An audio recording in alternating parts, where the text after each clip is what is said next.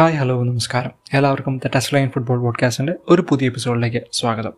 നമ്മൾ സംസാരിക്കാൻ പോകുന്നത് ഡെർബി കൗണ്ടി ക്ലബിനെ കുറിച്ചും അതോടൊപ്പം വെയിൻ റൂണിയെക്കുറിച്ചുമാണ് ഡെർബി കൗണ്ടി ഇംഗ്ലീഷ് ചാമ്പ്യൻഷിപ്പിൽ കളിച്ചുകൊണ്ടിരുന്ന ഒരു ഇംഗ്ലീഷ് ക്ലബ്ബാണ് അവർ ഇന്ന് ചാമ്പ്യൻഷിപ്പിൽ നിന്നും റെലിഗേറ്റഡായി ലീഗ് വണ്ണിലേക്ക് തരം താഴ്ത്തപ്പെട്ടിരിക്കുകയാണ്. പ്രീമിയർ ലീഗിന് തൊട്ട് താഴെയുള്ള ലീഗാണ് ഇംഗ്ലീഷ് ചാമ്പ്യൻഷിപ്പ്. അതിലും തൊട്ട് താഴെയുള്ള ലീഗാണ് ലീഗ് വൺ. ഈ ഡെർബി കൗണ്ടി എന്ന ഫുട്ബോൾ ക്ലബിന്റെ ഇപ്പോഴത്തെ മാനേജറാണ് ഇംഗ്ലണ്ടിന്റെയും മാഞ്ചസ്റ്റർ യുണൈറ്റഡിന്റെയും ലെജൻഡറി താരമായ വെയിൻ റൂണി. അപ്പം ഒരു ക്ലബ്ബ് റെലിഗേറ്റഡ് ആകുന്നുള്ള എന്താണ് ഇത്ര വലിയ പ്രത്യേകത എന്ന് നിങ്ങൾക്ക് ചോദിക്കാം. സോ അതിനെക്കുറിച്ചുള്ള കുറച്ച് ഇൻട്രസ്റ്റിംഗ് ആയിട്ടുള്ള ഫാക്ട്സ് ആണ് നമ്മളിന്ന് ഡിസ്കസ് ചെയ്യുന്നത്. വെയിൻ റൂണി എന്ന പ്ലെയറിനെ എല്ലാവർക്കും അറിയാവുന്ന ഒരാളാണ്. കാരണം അദ്ദേഹം മാഞ്ചസ്റ്റർ യുണൈറ്റഡിന് വേണ്ടി കളിച്ച സമയത്ത് one of the premier league's best player ആയിരുന്നു. പ്രീമിയർ ലീഗിന്റെ ഒരു ഐക്കൺ ഫേസ് ആയിരുന്നു. റീസെന്റ്ലി ആണ് റൂണിയെ പ്രീമിയർ ലീഗിന്റെ ഹാൾ ഓഫ് ഫെയിമിലേക്ക് ഇൻഡക്ട് ചെയ്തത്. അതോടൊപ്പം തന്നെ ഇംഗ്ലണ്ടിന് വേണ്ടിയിട്ടും ഒത്തിരി പെർഫോമൻസ് കാഴ്ചവെക്കുകയും ഇംഗ്ലണ്ട് ടോപ്പ് സ്കോററായിട്ട് ഇന്റർനാഷണൽ കരിയർ അവസാനിപ്പിക്കുകയും ചെയ്ത പ്ലെയറാണ് റൂണി. പക്ഷേ കരിയറിന്റെ അവസാന ഘട്ടത്തിലേക്ക് വന്നപ്പോൾ പലർക്കും റൂണി എവിടെ പോയെന്ന് അറിയാത്ത ഒരവസ്ഥയിലേക്ക് എത്തിയിരുന്നു. മാഞ്ചസ്റ്റർ യുണൈറ്റഡിന്റെ ക്ലബ് ജീവിതം അവസാനിപ്പിച്ചതിന് ശേഷം റൂണി തന്റെ ബോയ്ഹുഡ് ക്ലബായ പ്രീമിയർ ലീഗ് ക്ലബ് എവർട്ടണിലേക്ക് പോയി. അവിടെ കുറച്ച് വർഷം കളിച്ചു. പ്രീമിയർ ലീഗ് കളിച്ചതിന് ശേഷം യു എസിലേക്ക് പോയി. അവിടെ മേജർ ലീഗ് സോക്കറിലെ ഡി സി യുണൈറ്റഡ് എന്ന ക്ലബിന് വേണ്ടിയിട്ടാണ് ഇന്ന് കളിച്ചത്. പിന്നീട് യു എസിൽ നിന്ന് തിരിച്ച് ഇംഗ്ലണ്ടിലേക്ക് തിരിച്ചു വരുന്നത് ഡർബി കൗണ്ടി എന്ന ചാമ്പ്യൻഷിപ്പ് ക്ലബിലേക്കായിരുന്നു അവിടെ പ്ലെയർ കം ഒരു കോച്ചിങ് സ്റ്റാഫായിട്ടായിരുന്നു റൂണി അപ്പോയിന്റഡ് ആയത്. ഫിലിപ്പ് കൊക്കു എന്ന നെതർലൻഡ്സ് കോച്ചാണ് റൂണിയെ ഡെർബി കൗണ്ടിലേക്ക് എത്തിച്ചത്.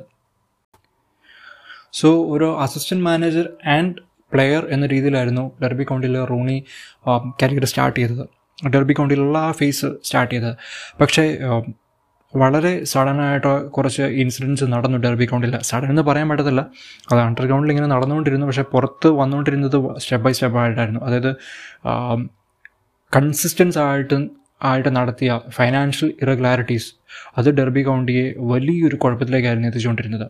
അവരുടെ ഓണറായ മെൽ മോറിസ് വളരെയധികം ക്യാഷ് ക്ലബിലേക്ക് പമ്പ് ചെയ്തു. പ്രീമിയർ ലീഗിലേക്ക് ഒരു പ്രൊമോഷൻ കിട്ടാൻ വേണ്ടിയിട്ട്. പക്ഷേ തുടർച്ചയായി മൂന്ന് തവണ അവർക്ക് ആ ഒരു പ്രൊമോഷൻ കപ്പിനും ചൂണ്ടിനും ഇടയിൽ നഷ്ടപ്പെട്ടു എന്ന് വേണം പറയാം ലാസ്റ്റായിട്ട് രണ്ടായിരത്തി പത്തൊമ്പതിൽ പ്ലേ ഓഫ് ഫൈനൽ വരെ എത്തിയെങ്കിലും അന്ന് ആസ്റ്റൺ വില്ലയോട് പരാജയപ്പെട്ട് ആ പ്ലേ ഓഫ് നടക്കാതിരിക്കുകയായിരുന്നു. അന്നത്തെ മാനേജറായിരുന്നത് ചെൽസിയുടെ മുൻ പ്ലെയറും മാനേജറായിരുന്നു ഫ്രാങ്ക് ലംബാർഡായിരുന്നു. ലംബാർഡിന്റെ കീഴിൽ വളരെ അവിശ്വസനീയമായ ഒരു പെർഫോമൻസ് ആയിരുന്നു ഡെർബി കാഴ്ചവെച്ചത്.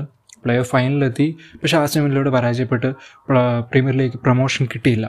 പിന്നീട് ലംബാർഡ് ചെൽസിയിലേക്ക് വന്നു. സെയിം ടൈമിൽ ഫിലിപ്പ് കൊക്കു ഡെർബിയുടെ മാനേജർ മാനേജറാകുകയും ചെയ്തു.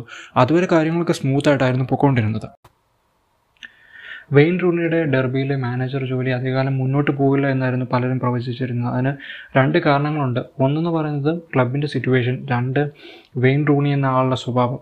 പക്ഷെ അത് as a player Wayne Rooney എന്ന പ്ലെയറിന്റെ സ്വഭാവം നമ്മൾ നോക്കിക്കഴിഞ്ഞാൽ വളരെ അഗ്രസീവായിട്ടുള്ള ഷോർട്ട് ടെമ്പറായിട്ടുള്ള ഒരാളാണ്. അദ്ദേഹത്തിന്റെ ക്ലബ് കരിയർ മുഴുവൻ നോക്കിക്കഴിഞ്ഞാൽ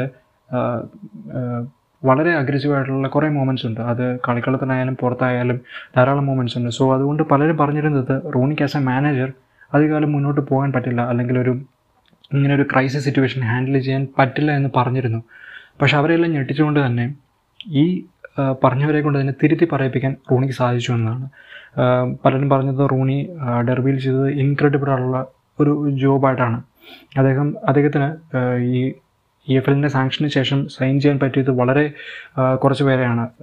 ആറ് പ്ലെയേഴ്സിനെ മറ്റോ ലോണിലെടുത്തു ബാക്കി ആറ് പേരെ ഫ്രീ ഏജൻസ് ആയിട്ടാണ് സൈൻ ചെയ്യാൻ പറ്റിയത്. കാരണം അവർക്ക് ട്രാൻസ്ഫർ ഫണ്ട്സ് അവൈലബിൾ അല്ലായിരുന്നു. മുപ്പത്തി അഞ്ചോളം പ്ലെയേഴ്സാണ് ക്ലബിൽ നിന്ന് പോയത്. അതിൽ പന്ത്രണ്ട് പേര് ട്രാൻസ്ഫർ ഫീ ഒന്നും ഇല്ലാതെ ഫ്രീ ട്രാൻസ്ഫർ ആയിരുന്നു. നാൽപ്പത്തിയേഴ് പ്ലെയേഴ്സിനാണ് റൂണി ടോട്ടലി യൂസ് ചെയ്തത്. അതിൽ തന്നെ ഏകദേശം പന്ത്രണ്ട് ടീനേജേഴ്സിന് റൂണി ഡെബ്യൂ നൽകി. സോ ആർക്കും ആരും പ്രവചിക്കാത്ത രീതിയിലുള്ള ഒരു മാനേജ്മെന്റ് ആയിരുന്നു റൂണി ചെയ്തത് തന്നെ. സോ റൂണി ഡെർബിയുടെ മാനേജർ എന്ന ഹോട്ട് സീറ്റിലേക്ക് വരുമ്പോൾ ഓൾറെഡി ഒരു പന്ത്രണ്ട് പോയിന്റ് ഡിഡക്ഷൻ ഉണ്ട്. പിന്നെ അദ്ദേഹത്തിന് വരുന്നത് കൂടുതൽ സാങ്ഷൻസ് ആണ്. വീണ്ടും ഒരു ഒമ്പത് പോയിന്റ് ഡിഡക്ട് ചെയ്യുന്നു. ട്രാൻസ്ഫർ ബാൻ വരുന്നു. അതോടൊപ്പം തന്നെ പ്ലെയേഴ്സിന്റെ കോൺട്രാക്ട് റിന്യൂ ചെയ്യാൻ പറ്റാതിരിക്കുന്നു. പുതിയ പ്ലെയേഴ്സിനെ സൈൻ ചെയ്യാൻ പറ്റാത്ത അവസ്ഥയിലേക്ക് എത്തുന്നു. അങ്ങനെ കംപ്ലീറ്റ്ലി ഒരു മെസ്റ്റപ്പായ ഒരു സിറ്റുവേഷനായിരുന്നു ക്ലബിനുണ്ടായിരുന്നത് വേറെ ഏത് മാനേജർ ആണെങ്കിലും ഒരുപക്ഷെ അതിട്ടിട്ട് പോയേനെ. കാരണം പുതിയൊരു മാനേജർ ഒരു ക്ലബിലേക്ക് വരുമ്പോൾ അവർക്ക് ഒത്തിരി ഡിമാൻഡ്സ് ഉണ്ടാകും. ട്രാൻസ്ഫർ ബഡ്ജറ്റ് ഇത്ര വേണം. ഇന്ന ഇന്ന പ്ലേയേഴ്സിനെ സൈൻ ചെയ്യണം. ഇത്ര പേര് ഇന്ന ഇന്ന പ്ലേയേഴ്സിനെ റിട്ടേൺ ചെയ്യണം എന്നുള്ള ഒരു പ്ലാൻ ഉണ്ടാകും പക്ഷേ റൂണിക്ക് ആ പ്ലാൻസ് ഒന്നും എക്സിക്യൂട്ട് ചെയ്യാൻ പറ്റാത്ത വളരെ കുടുങ്ങിയ ഒരു സിറ്റുവേഷൻ എന്ന് വേണമെങ്കിൽ നമുക്ക് പറയാൻ പറ്റും. ചില റിപ്പോർട്ട്സ് കണ്ടത് അവരുടെ ട്രെയിനിങ് ഗ്രൗണ്ടിലെ എക്യുപ്മെന്റ്സ് വാങ്ങാൻ വേണ്ടി തന്നെ റൂണി സ്വന്തം പോക്കറ്റിൽ നിന്നും സ്പെൻഡ് ചെയ്തു എന്നാണ് പറയുന്നത്. സോ അത്ര ഒരു ക്രിട്ടിക്കൽ സിറ്റുവേഷൻ ആയിരുന്നു.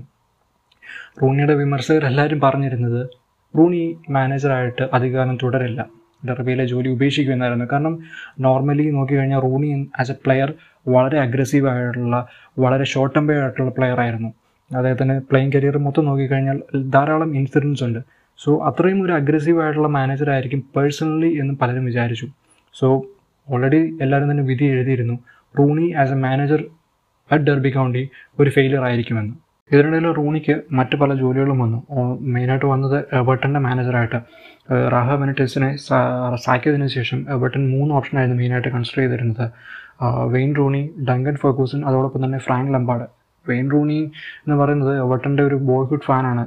എവർട്ടണിലൂടെ കളിച്ചു വളർന്ന ആളാണ്. സോ ഒബ്വിയസ്ലി എവർട്ടനിലൊരു ചാൻസ് എന്ന് പറയുന്നത് റൂണിക്ക് ഒരിക്കലും തള്ളിക്കളയേണ്ട ഒരു ഓപ്പർച്യൂണിറ്റി അല്ലായിരുന്നു. പക്ഷേ റൂണി പറഞ്ഞത് ഡെർബിയിൽ ഇപ്പോൾ ചെയ്യുന്നത് വളരെ ഒരു ജോലിയാണ്. അത് ഫിനിഷ് ചെയ്യാതെ അദ്ദേഹം എങ്ങോട്ട് ഇല്ല ഇല്ല എന്നുള്ളതാണ്.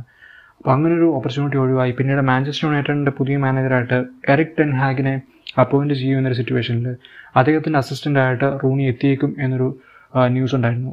റൂണി പോൾ സ്കോൾസ് അതോടൊപ്പം തന്നെ റോബിൻ വാൻ പേഴ്സ് ഇങ്ങനെ ഒരു മൂന്ന് പേരുകൾ ഉയർന്നു വന്നപ്പോഴും അവിടെയും കേട്ടത് റോണി ആ ഒരു ജോബ് നിരസിച്ചു എന്നാണ്.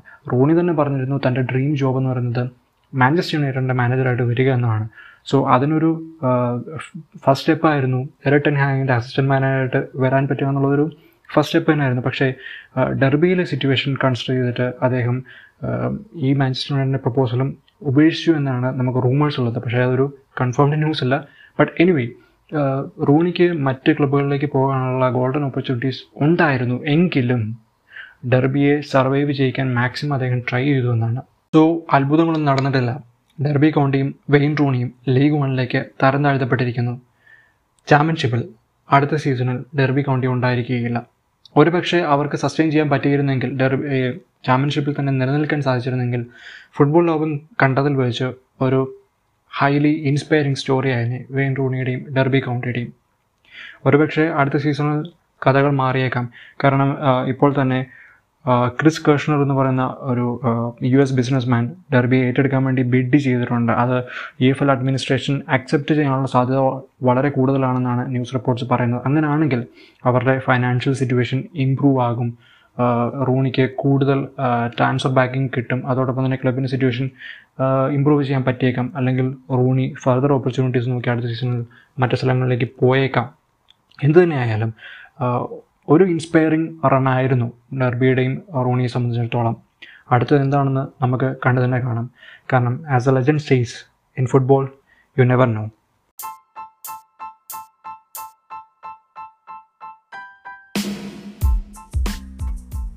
so ഇന്നത്തെ എപ്പിസോഡ് നമ്മൾ വൈൻഡപ്പ് ചെയ്യുകയാണ് ഈ എപ്പിസോഡ് നിങ്ങൾക്ക് ഇഷ്ടപ്പെട്ടെങ്കിൽ തീർച്ചയായിട്ടും നിങ്ങൾ ഫോളോ ചെയ്യുക. സ്പോട്ടിഫൈയിലും ഗൂഗിൾ പോഡ്കാസ്റ്റിലും നമ്മൾ അവൈലബിൾ ആണ്.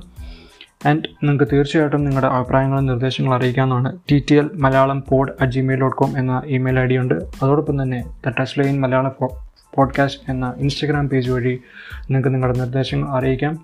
അതോടൊപ്പം തന്നെ ന്യൂസിലോ അല്ലെങ്കിൽ സ്റ്റാറ്റിസ്റ്റിക്സിലോ എന്തെങ്കിലും വേറെ നിങ്ങൾക്ക് തോന്നുകയാണെങ്കിൽ please do let me know and ഇങ്ങനെയുള്ള കൂടുതൽ interesting news analysis reviews transfer updates അതോടൊപ്പം തന്നെ ഇനി വരുന്ന അപ്കമിങ് വേൾഡ് കപ്പ് റിലേറ്റഡ് ആയിട്ടുള്ള ന്യൂസുകളൊക്കെ ആയിട്ട് നമ്മൾ വീണ്ടും വരുന്നതായിരിക്കും. സോ അതുവരെ stay safe stay healthy and enjoy the beautiful game